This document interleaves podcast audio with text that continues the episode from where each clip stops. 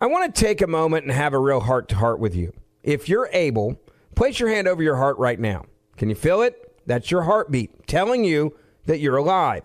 It's the same for a preborn baby.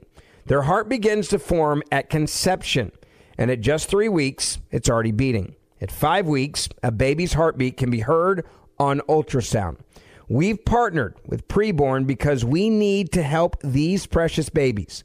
Every day, Preborn's network of clinics rescues 200 babies from abortion. When a mother with an unplanned pregnancy meets her baby on ultrasound and hears their heartbeat, it's a divine encounter that doubles a baby's chances at life. By six weeks, eyes are forming. By 10 weeks, a little baby is able to suck his or her thumb. For just $28, you can be the difference between the life or death of a child. And if you're a business owner, perhaps you can consider a larger donation for a write off because we know the government isn't working on saving babies. A donation of $1,000, $2,000, $20,000. All gifts are tax deductible and will reach eternity. Get involved today. To donate, just dial pound 250 and say the keyword baby. That's pound 250. Say the keyword baby or donate securely at preborn.com slash verdict. That's preborn.com slash verdict. When you have health insurance, it's easy to forget about your out of pocket costs. That can be a lot of money. But are your bills accurate? Well, it's estimated that over 50% of medical bills contain errors. HealthLock can help you. HealthLock technology securely connects with your insurance and flags any overbilling, wrong codes, and fraud. You can even have HealthLock work on your behalf to get money back from select past bills. To date, HealthLock has helped its members save over $130 million. So to save, visit healthlock.com today. That's healthlock.com today. Welcome to Verdict with Ted Cruz. Ben Ferguson with you. Senator, this is our last show before the American people go to the polls on Tuesday. Uh, it is very clear that the red wave, I think, could be big. It could be strong. And we just came back from the final bus tour stop uh, that was truly incredible. You started in Texas, we ended in Texas to a very, very big crowd there. And over and over again, when you talked about the economy, the American people are responding to that issue. And yet, Democrats still seem to have not figured out it's the economy, stupid. Well, look, I think that's right. We're a day away from Election Day. Election Day is tomorrow. I think you and I both believe that we're going to have a really good election, but believing it doesn't make it happen. It takes action. And at this point, 100% of the election is turnout. There's nothing else. So, so my message to everyone listening to this is, is vote, vote, vote. Uh, but don't just vote. Get your friends to vote. Get your family to vote. Get your neighbors to vote. Literally sit there Monday, Tuesday, sit there on your phone and send texts to five people, to 10 people, to 20 people, to 30 people. The way this election will be won or lost is who physically shows up to vote. And I think it's going to be a great election because I think the percentage of people who are pissed off about the path the country is on is much greater than the percentage of people who are thrilled with what's happening in Washington. But everyone needs to remember that doesn't happen automatically on its own. It only happens if we physically show up and vote. You know, I talked to a guy last night. We had the the last event of the 17 state bus tour. Uh, talked to a guy at the bar afterwards. One one woman said, "Oh, I just voted today, last day of early voting," and another woman or another man rather said, "Well, I went to vote today, but the line was too long, so I left." So I guess I've got to go on election day. And I looked at him. I said, please go on election day. There may be a long line. You know, go and bring a book, bring your phone, be, be prepared to wait in the long line, show up and vote. I think if we have turnout, we will see a phenomenal election. Senator, I want to get into some predictions in, a, in just a moment, but first, I want to tell everybody about an amazing company. And if you're a conservative, if you're a Christian conservative, you need to check out Patriot Mobile. 99% of you have a cell phone. How would you like to know that you're actually fighting for the causes you believe in every time you make a phone call? That's what happens when you're with Patriot Mobile.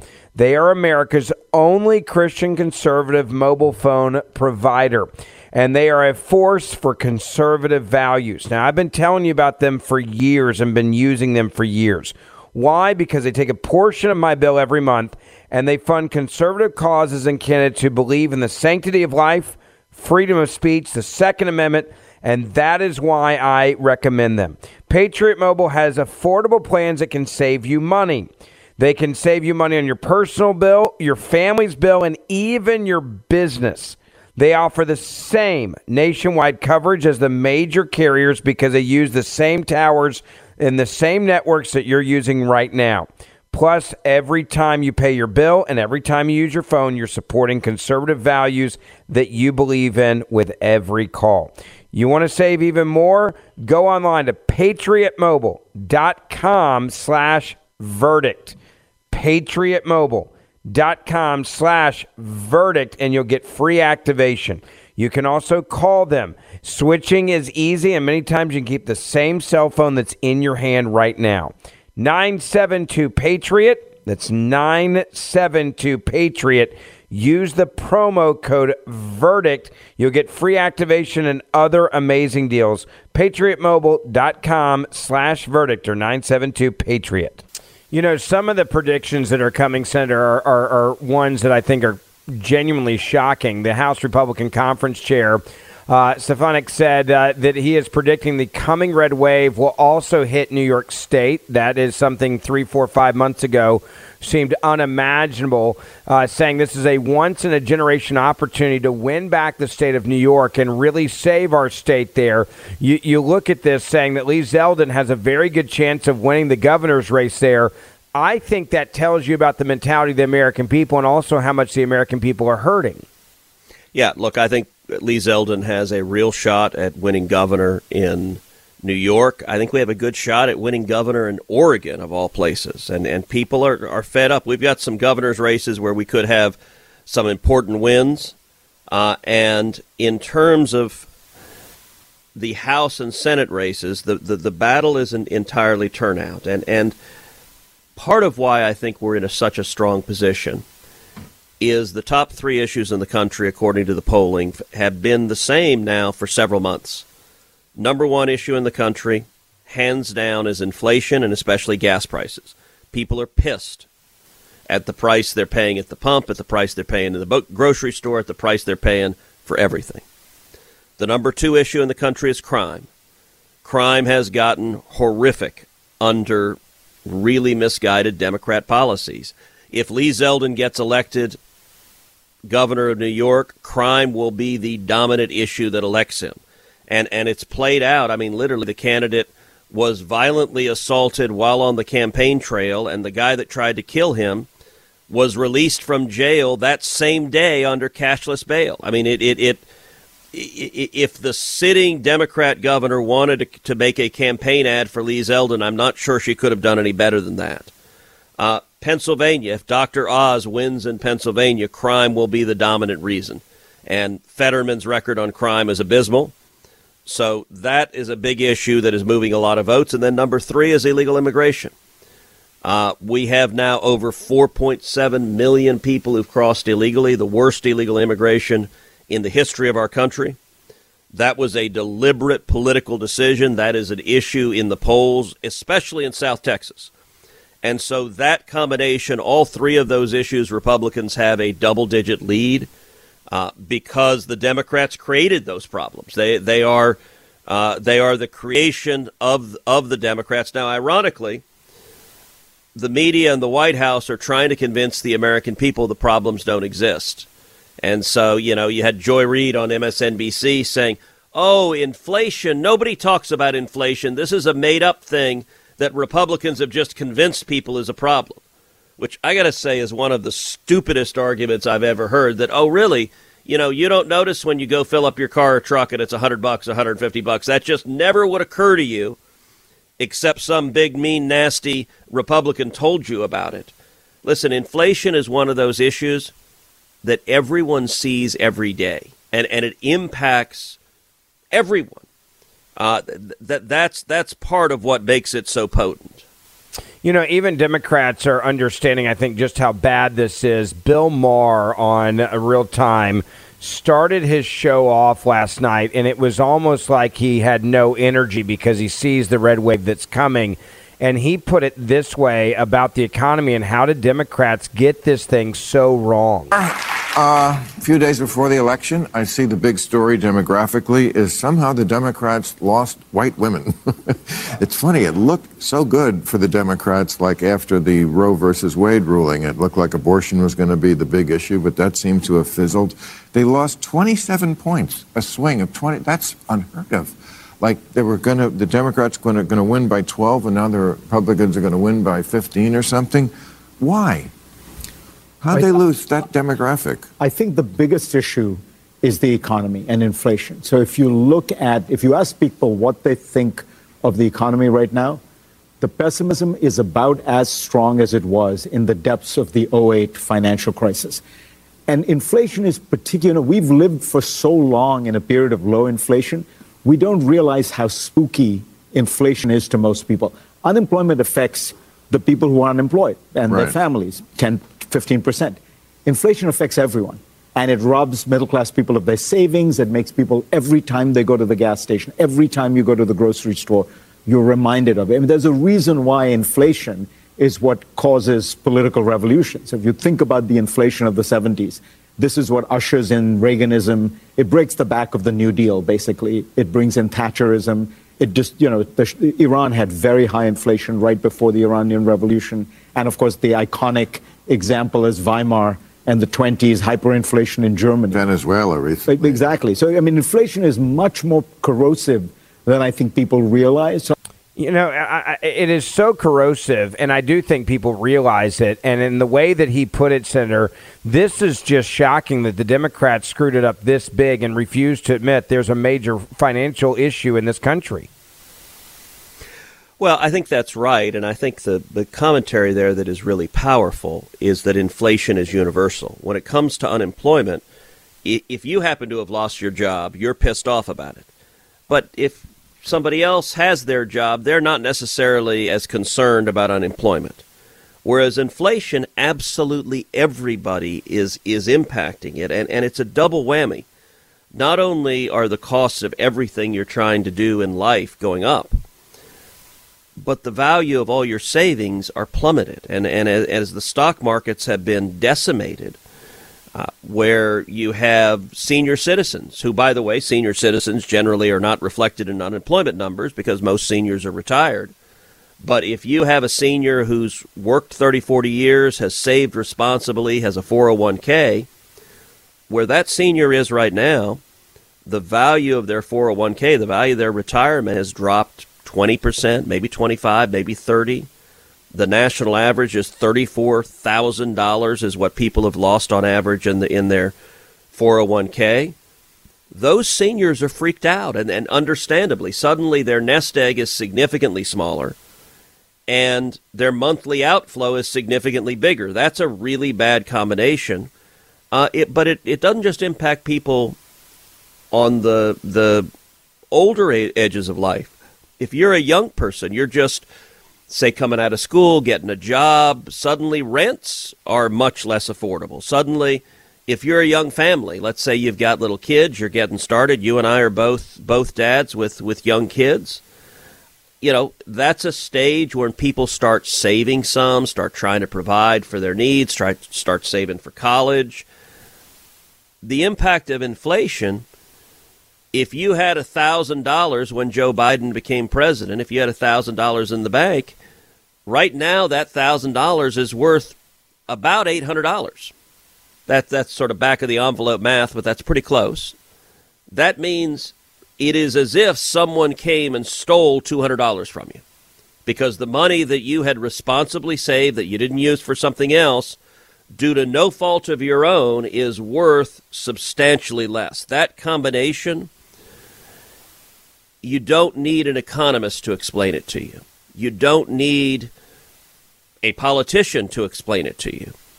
When you start discovering that the amount you spend just to fill your car with gas every week has doubled or more, that explains itself to people in Technicolor. You know, it's one of those basic questions that we've heard so many times from politicians, but this year I think it's the mo- one of the most important question. It's is your life better off now or was it better off 2 years ago? Uh, before the Democrats put in all these socialist uh, agenda items, and now look at where we are. Look at the price of gas. I'm very concerned about the price of gas because, as you've mentioned before on this show, uh, the strategic oil reserves, the two you know million barrels that we're releasing day after day after day, that's going to end. Guess what? Right at the election day. And then we're going to see much higher gas prices. AAA yep. has already come out and said they believe we should be back up in the $5 range after the election, maybe even by Christmas. And that's part of, I think, the big lie from the Democrats, especially on the House side, where they say, oh, we're going to get things under control. And they know that this, this, this massive price increase is about to happen on top of the issue that we have right now with diesel shortage in this country, which the truckers are talking about. Those putting diesel gas are already over five dollars a gallon, and we and we have a real supply chain issue. Well, look, that's exactly right. And when it comes to energy, the Democrats are wildly unrealistic. They're out of touch with working men and women, and they frankly don't care about working men and women. Their policies are being set by a bunch of hipsters si- sipping lattes who, who are essentially saying, let them eat cake, let them drive electric cars. And the reality of life doesn't concern them. You know, just today in the news, uh, Joe Biden just gave a speech in California where he said, we're going to put all the coal coal plants in America out of business. We're going to have everyone driving electric, and there'll be no more coal. And and it's kind of funny. Joe Manchin from West Virginia is is suddenly pretending like he's angry about this and he's saying that's offensive, that's ridiculous. He's never said that to me. Well, Joe, I'm sorry if he's never said that to you. He said that to the rest of the world repeatedly. And if you haven't heard it, it's because you've had your head in the sand. Because that is his agenda. All of the coal miners in West Virginia, he wants to bankrupt. And I'll tell you, by the way, when they passed their Orwellian named Inflation Reduction Act, and I say Orwellian because the Inflation Reduction Act, the only impact of it will be to increase inflation. It was hundreds of billions of dollars of new spending, and it was billions of dollars of new taxes on energy. It was literally okay, energy prices are too high. What should we do? Let's put new taxes on it. The only outcome of that is to drive energy prices higher. And I, I made that point to, to Manchin on the Senate floor as they were voting. I said, this bill is screwing energy producers in the United States. And, and Joe insisted that wasn't the case. Well, he's suddenly discovering what his party is trying to do, which is to take every coal miner in West Virginia and in Ohio and in Kentucky and in Pennsylvania and put them all out of a job. And, and you know, as, as John Kerry derisively said, learn to code. That's the Democrats' response to blue collar America is we don't like your jobs and we are happy to destroy them with no idea what you can do next. I want to remind everybody that's listening right now make sure that you join us on election night because we're going to be doing a live verdict uh, that we'll be able to put that video out live uh, on YouTube, also, I think on Twitter and Facebook simultaneously. Uh, and so make sure you join us on election night. But let's look at the election how and, and, give an overview first, Senator, and then we'll move into some of the House races and some of the important races that you've been supporting candidates. But how should people look at election night, uh, and where should they be looking for key indicators of what races could really kind of tell you early on on the East Coast what could be happening in Middle America and as we head out west? Well, on the East Coast, there are going to be a number of fairly early results. You're going to get early results uh, in New York in the gubernatorial race, you'll get early results in the Senate race in New Hampshire. You'll get early results in Pennsylvania. You'll get early results in North Carolina. You'll get early results in Georgia. You'll get early results in Florida. You'll get early results in Ohio. That, that, that'll be the, the first wave. Wisconsin will be not long thereafter. Uh, many of those are hotly, hotly contested races. Um, there are also states like Virginia where there are several highly contested congressional races, and so we'll get early results from those as well. Now, it may be that Pennsylvania, the results are delayed for multiple days. They, they're, the way they do elections in Pennsylvania, unfortunately, is deeply messed up. They have many, many mail in ballots, and, and the Pennsylvania Secretary of State has already made clear they have no intention of counting all the ballots by the end of election night. I find it utterly bizarre. Most places in the world, certainly most places in the United States, can count the damn votes on election day, and yet these these bright blue Democrat strongholds suddenly seem to plan on, well, we're going to count for three, four days, maybe a week. Uh, it's not complicated that if you're counting three, four days after the election and you know the outcomes everywhere else and you know how many votes you need, uh, it is an invitation to cheating, an invitation to misconduct. Uh, but that's what Democrats do. Uh, we will get er- those early results will come in uh, as the night gets going, and so you and I are going to be doing a live verdict that night.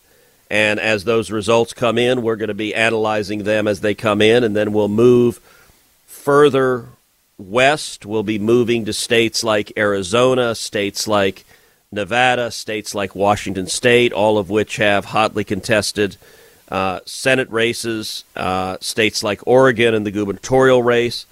Uh, so we'll see that play out as it moves west, but but there will be an early bevy of decisions that come in relatively early in the night from the East Coast that will give us a strong indication of what's likely to happen. You know, you look at what this this red wave, and I do believe it's going to be a red wave. We've talked about the Senate. You've said on this show uh, early on that you thought it could be 52 53. Then that changed from 50 to, to a solid 53. And, and now, where do you feel like we might be on election night on the Senate side before we move to the House?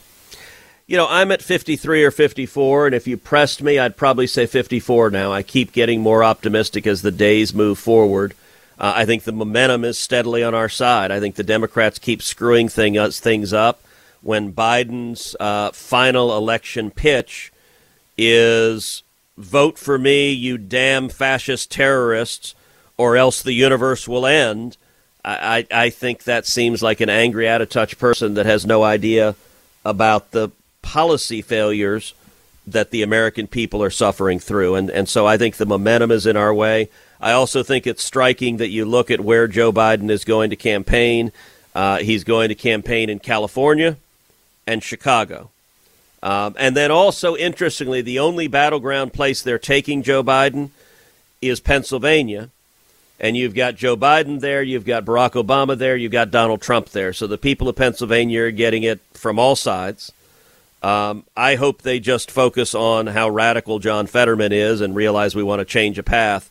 But Biden there will infuriate people on the right. Trump there will infuriate people on the left, and and who the heck knows what, what happens in in that uh, uh, blender uh, that, that that results. But in virtually every other contested Senate race, Biden and Kamala Harris are nowhere to be found. So so Biden is not going to Ohio or New Hampshire or Arizona or Georgia uh, or Wisconsin or Nevada, all, all, of the close contested Senate races, Biden is is nowhere to be found, and that ain't accidental.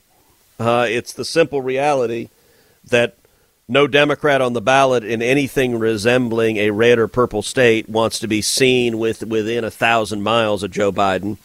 That's that's a problem for those candidates and I thought it was one of the, the, one of the biggest blunders, political mistakes I've seen. The president coming out with what the chief of staff described uh, from the White House the other day is is his final warning when he had this, you know, six days before the election, this primetime speech. He mentioned the issue of border security zero times, crime zero times, inflation zero time, gas prices zero times, uh, education zero times, police zero times, fentanyl zero times. It was basically a fear mongering speech that dealt with none of those issues. I think that actually hurt the Democrats, him coming out yep. with that speech. And I think it took away, I, I think it actually gave momentum to the Republicans.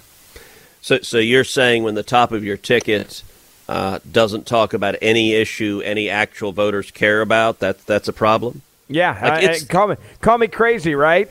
It, it's the most bizarre thing. You know, when you're in the D.C. Beltway, the reporters and the Democrats are all obsessed with a set of issues that literally, I mean, I've traveled the entire country in the last month. I've been to 17 states. Nobody in those states cares about the issues that are animating MSNBC and and the Biden White House, and and that disconnect uh, is is really dangerous for election day. I'd like to take a moment and have a real heart to heart with you. If you're able right now, place your hand over your heart. Can you feel it? That's your heartbeat telling you that you're alive. It's the same for a preborn baby. Their heart begins to form at conception, and at just three weeks, it's already beating. At five weeks, a baby's heartbeat can be heard on ultrasound.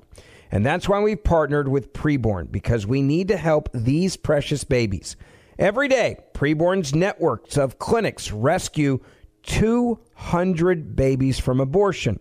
When a mother with an unplanned pregnancy meets her baby on ultrasound and hears their heartbeat, it's a divine encounter. That doubles a baby's chances at life. And by six weeks, the eyes are forming. By 10 weeks, a baby is able to suck his or her own thumb.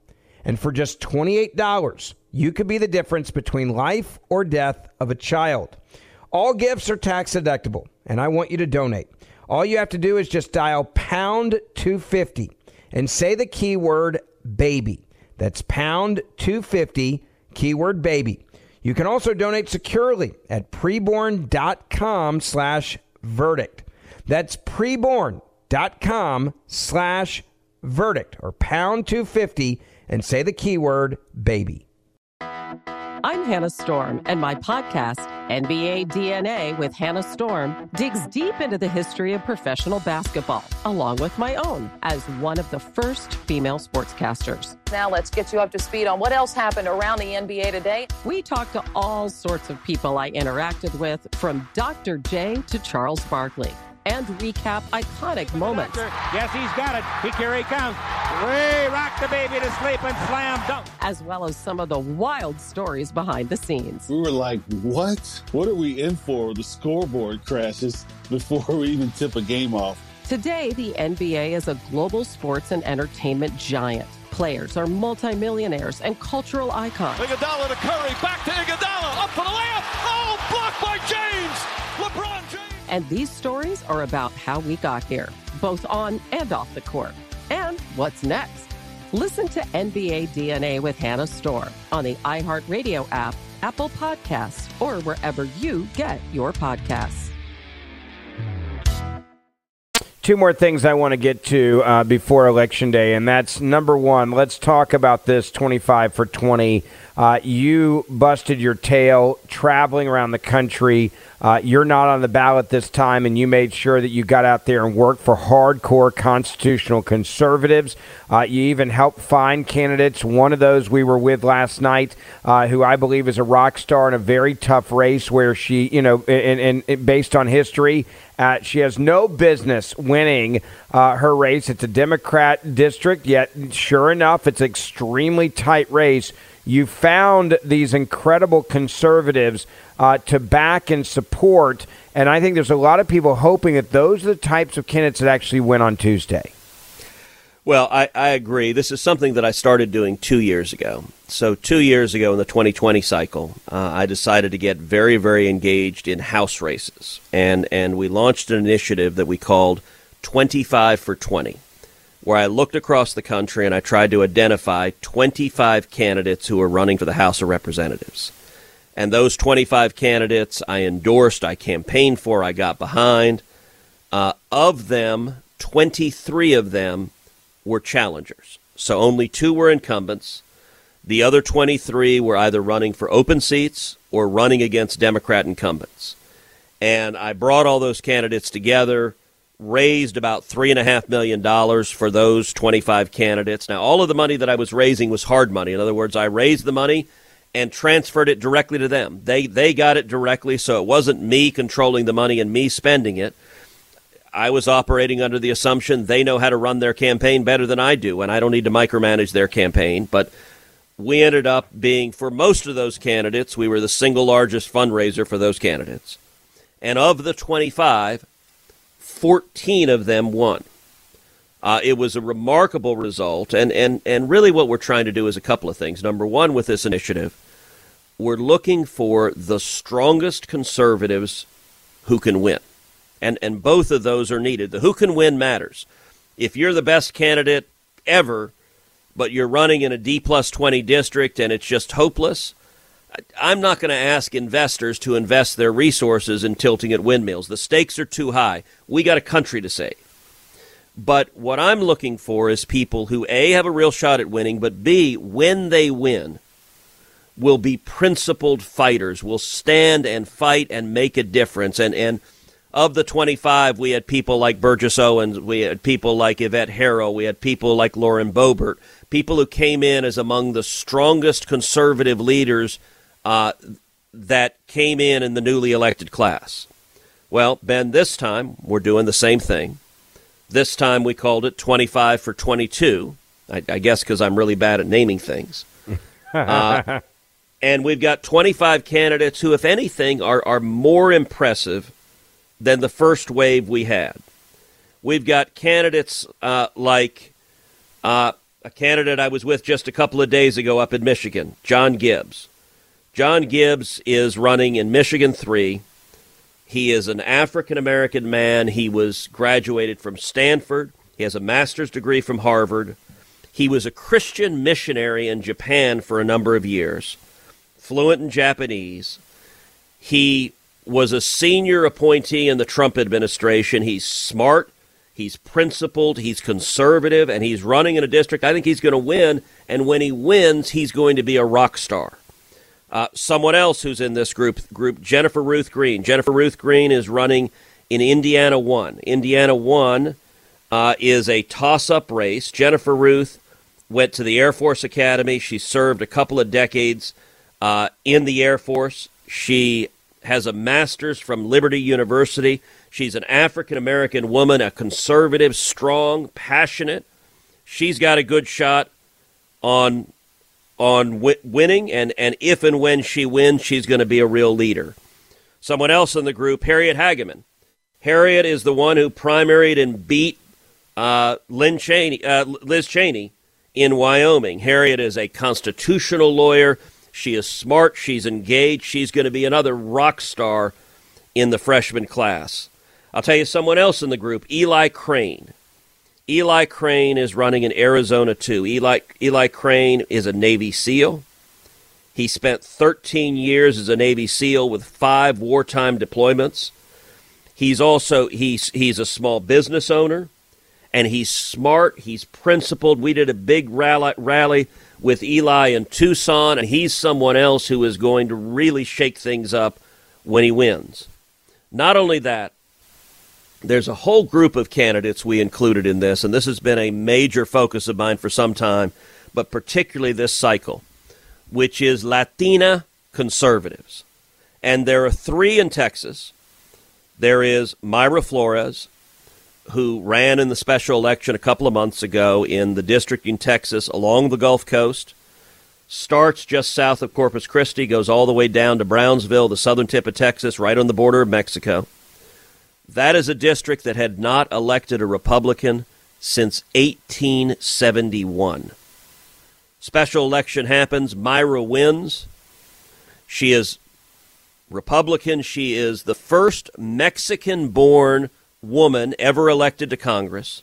She is married to a Border Patrol agent. She is smart, dynamic. That district is the most Hispanic district in the country. Out of 435 districts, it's the most Hispanic. It now is represented by a Republican. In the district next to it, Monica De La Cruz is running. Monica is fantastic. She's a small business owner. She's a single mom. Uh, she ran two years ago and almost won two years ago with almost zero money. She came within 2,000 votes of winning last time, and, and the National Party didn't support her at all. It was a shoestring budget. This time she's got resources and I think is very likely to win. The district next to her is Cassy Garcia. Cassy, you and I were just last night at a big rally for Cassy. Cassy is someone I know very, very well. Cassy worked on my staff for eight years. She was my South Texas director, she was my deputy state director. Cassy is smart, principled, conservative. She is beloved in the Rio Grande Valley. She, too, is married to a Border Patrol agent. Her husband is the sector chief in the Del Rio sector, the sector with the worst illegal immigration right now. He's fighting it every day despite his political superiors effectively tying his hands behind his back. I think Cassy's going to win. I think we're going to come out of this race with all of the Rio Grande Valley represented by Republicans, all three of whom are Latina. And every one of these districts has been Democrat for over 100 years. And, and let me go a little broader than that. Three other candidates. So I brought those three candidates to just north of Houston, to Montgomery County, along with three other candidates. Catalina Lauf, who is running up in the suburbs of Chicago, young, Hispanic, served in the Trump administration, passionate. Um, Anna Paulina Luna, who's running in Florida in the Tampa area, same thing. Smart, principled, passionate, very good chance at winning. And then Yesli Vega, who's running in Virginia. We did an awesome rally with Yesli. I think Yesli's got a great shot at winning. Let me tell you Yesli's story, Ben. Yesli is the daughter of immigrants from El Salvador. Yesli's younger brother was shot and nearly killed by MS 13. So for her, illegal immigration, it is real and it is personal. Yesli is married to a soldier. They were stationed overseas in Korea for some time. Yesli is a mom of two kids, and she's also a cop. When her younger brother was shot, she decided to sign up and become a police officer. She spent over a decade as a police officer. And Yesli is a firebrand. You see her on the stump. She is she is just a firebrand. We had the six of them, Ben, together in Houston. I, I hosted a fundraiser for them. It was the easiest fundraiser I've ever held in my life. I essentially had to get out of the way, just shut up and let them shine. And and they were everyone was blown away. We raised over one million dollars for those six candidates, six Latinas, all six of whom can win in November. Um, the group promptly dubbed themselves the Spicy Tacos, uh, m- making a playoff. As you know, Jill Biden offensively referred to Hispanics as unique as breakfast tacos. And so they're owning it. And I got to say, if we get to January and we have a new generation of strong, principled conservative leaders, many of whom are, are Latina or African American, and they're young and they're committed, that's how we don't just change the Republican Party, it's how we change the country. It is a generational and paradigm shift, and that's why I'm devoting so much time and energy to trying to make that happen. You know, I think Kari Lake said it great this week. She said, We're tired of being silent.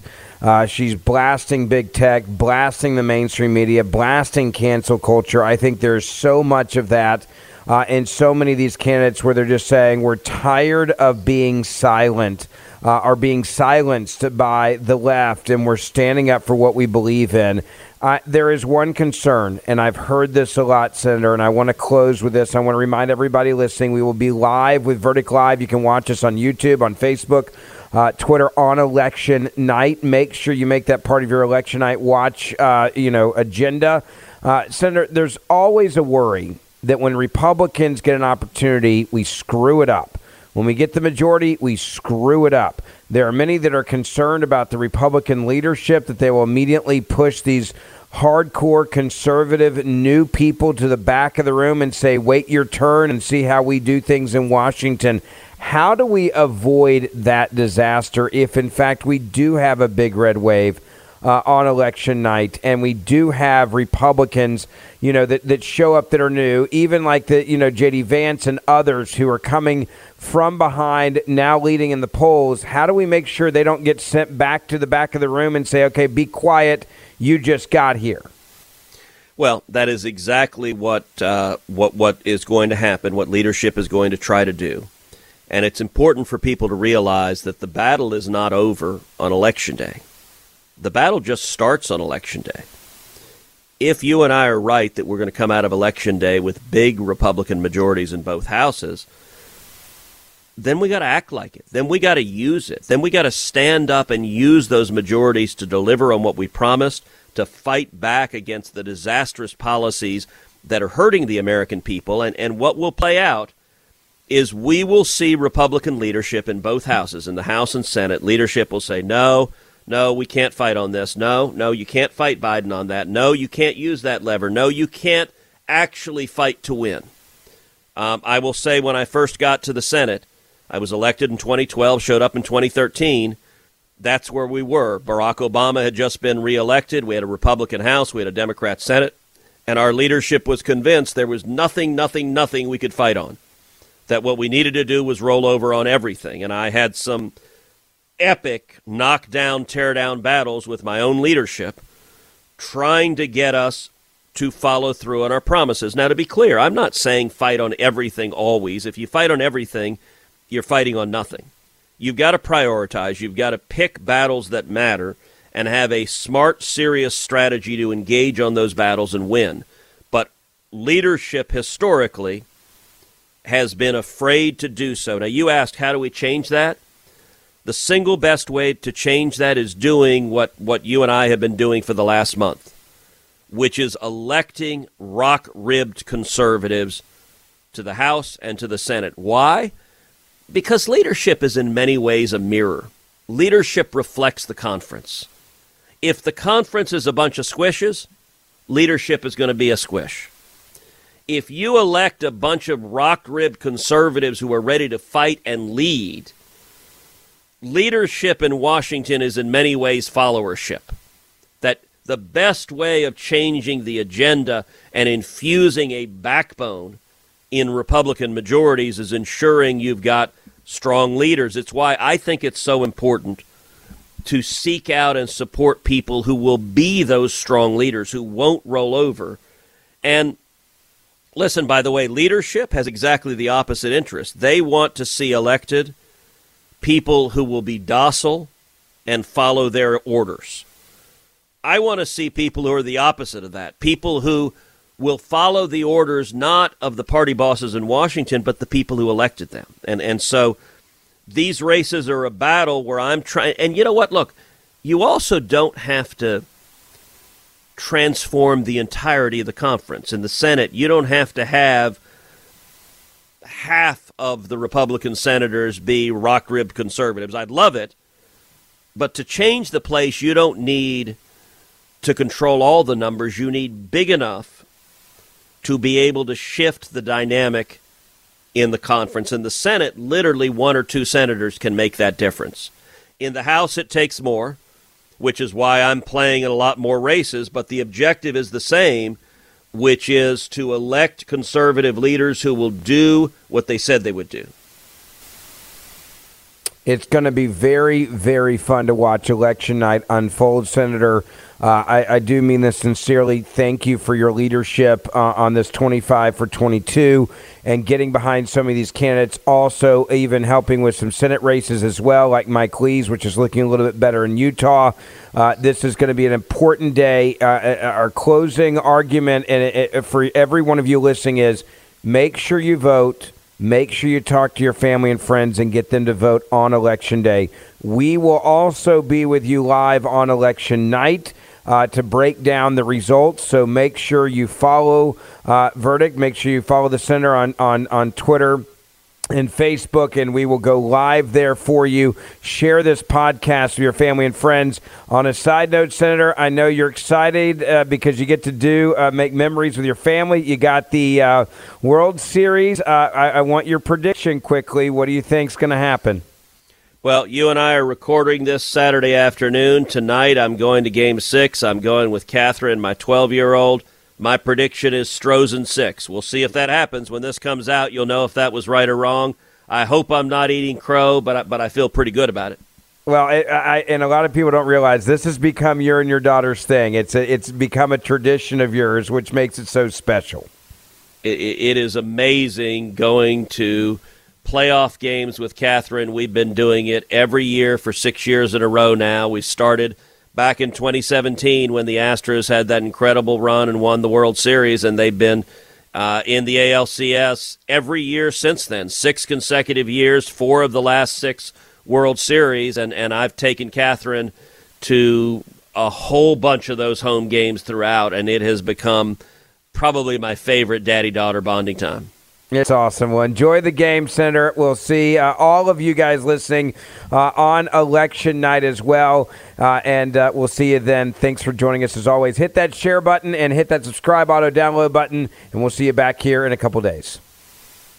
The Big Take from Bloomberg News brings you what's shaping the world's economies with the smartest and best informed business reporters around the world.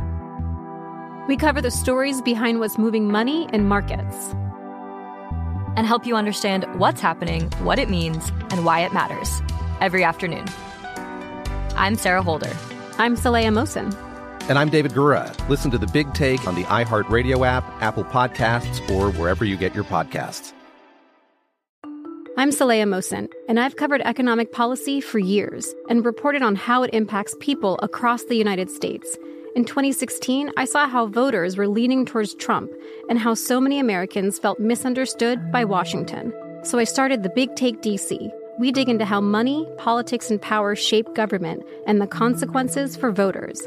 With new episodes every Thursday, you can listen to the Big Take DC on the iHeartRadio app, Apple Podcasts, or wherever you get your podcasts.